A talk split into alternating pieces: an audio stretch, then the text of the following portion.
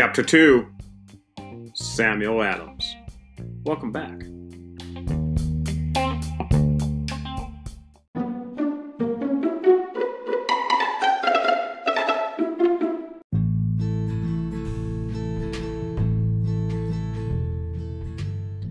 I didn't know the name of the man I traveled with, and I didn't like that one bit. I always make it a habit to learn a man's name. Whoever he was, he stayed busy all day going from business to business. Wherever he went, the message was the same something had to be done about the tea. A man named Sam Adams had sent the message. As we left each new business, the messenger marked a list with a stubby piece of chalk. I couldn't get a clear view because of the setting sun, but it must have been a list with the names of those people to contact. I began to feel a buzz of excitement. What were they going to do about the tea? I didn't have any idea. I did have a feeling that I would have found it, found what I was looking for. This felt like my next adventure. The sun had dipped out of the sky by the time we reached the last stop of the night a small sign with the name Adams was posted at the gate. this must be where the mysterious Samuel Adams lived. I hoped I would get to see him. The man didn't go to the door like he had at other places. He knocked on a darkened side window, making a sharp rap, rap, rap noise.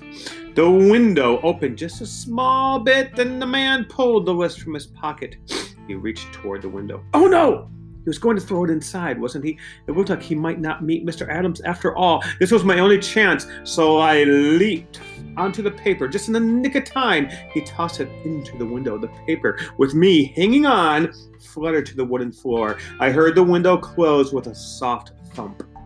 Someone pulled the curtain shut. The room was dark. Several minutes of silence went by. All I could hear was the tick, tick, tick of the clock and the crackle of a fireplace in another room. The paper was soon picked up, and with me with it. We were carried into another room where a crackling fire lit up the space. Now I could see who carried me. It was an older gentleman, dressed in the fashion of the other middle class Bostonians. The wrinkles around his eyes showed a look of concern as he unfolded the list. Another man stepped up beside me, and they read over the list by the light of the fire. Do you think it will be enough, Samuel? Hmm, about 80 men. It should be enough, John. I suppose you're right. I think the message will be clear. Samuel nodded. It will be. We have waited around long enough. For once, the people of Boston are in agreement. Parliament cannot tax our tea and then tell us from whom to buy it. Aye, said John. You're a good man, Sam.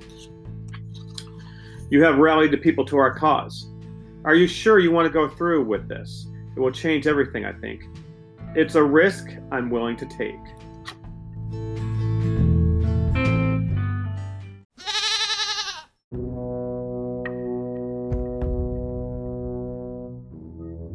Oh, hey there. Uh, interrupting. Go. Yeah. Um, thanks for interrupting because I I needed to. Uh, get a drink of water. So, without further ado, back to our chapter.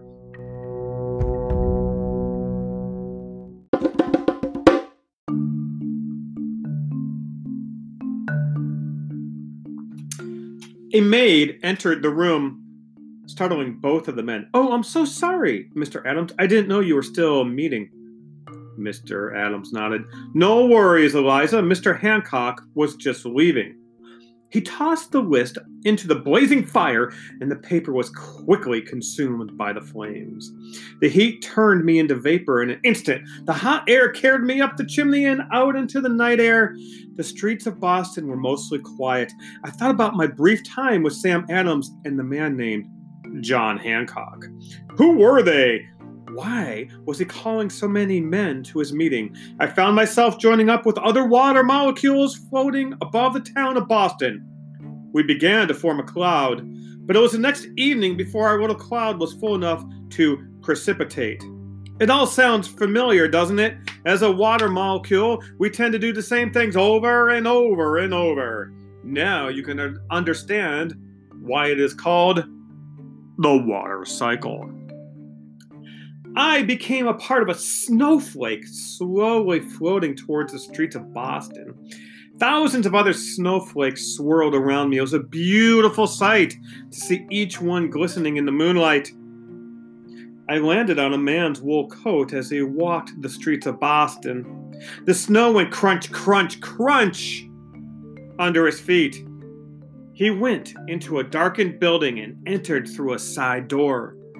As he descended a flight of stairs, I could hear voices, which grew louder the farther we went. I soon found myself in a room full of men talking and shouting in angry voices. There was Sam Adams. He was standing at the front of the room, doing his best to talk over the voices of the other men. The new Tea Act gives the East India Company control over who can sell tea in the colonies. It is an outrage. Parliament should have no say over who can sell to the colonies. For now, it is tea, but soon they will control everything we do. We must put a stop to it. Hear, hear! The men all cried out. Another man, whom I remembered as John Hancock, said, Three ships are waiting in Boston Harbor to unload their tea. We've placed guards to make sure the tea stays on board, but we must, must make a decision tonight. Send it back to the motherland, someone said. A short gentleman who wore small round spectacles stood to his feet. He said in a shaking voice, No. It can't be be, be, done. The tea agents refuse. There you have it, gentlemen. The tea must be destroyed. I don't understand it. Why can't we just let them unload the tea, but no one buy any of it? One of the men asked. Yeah, what about that? Another said. Letting them unload the tea won't do anything. It will still be taxed. If we do it our way, we will send a clear message that we will not be enslaved by Parliament. They know nothing about us. We will stand up for liberty. The men rose to their feet and cheered. Hurrah for the Sons of Liberty! Hurrah! The Sons of Liberty was a term I had heard before. I'm not sure who started it, but it was a name given to the men who disagreed with British rule. The tea must be destroyed, said Samuel. Boston Harbor a teapot tonight. The men cried in unison. Samuel's smooth words had inspired them. He had a way of showing others what was wrong, and he also had good ideas about what to do to fix it. The decision was made, and the men filtered out into the street. I rode out to the man's shoulder, on the man's shoulder, wondering where we would go next. What had they meant when they called the harbor a teapot? It all seemed a little strange, if you asked me. I decided I would stick around to find out. I had hoped to leave with Samuel Adams. Since I didn't get a chance, I stayed with a man I had come in with.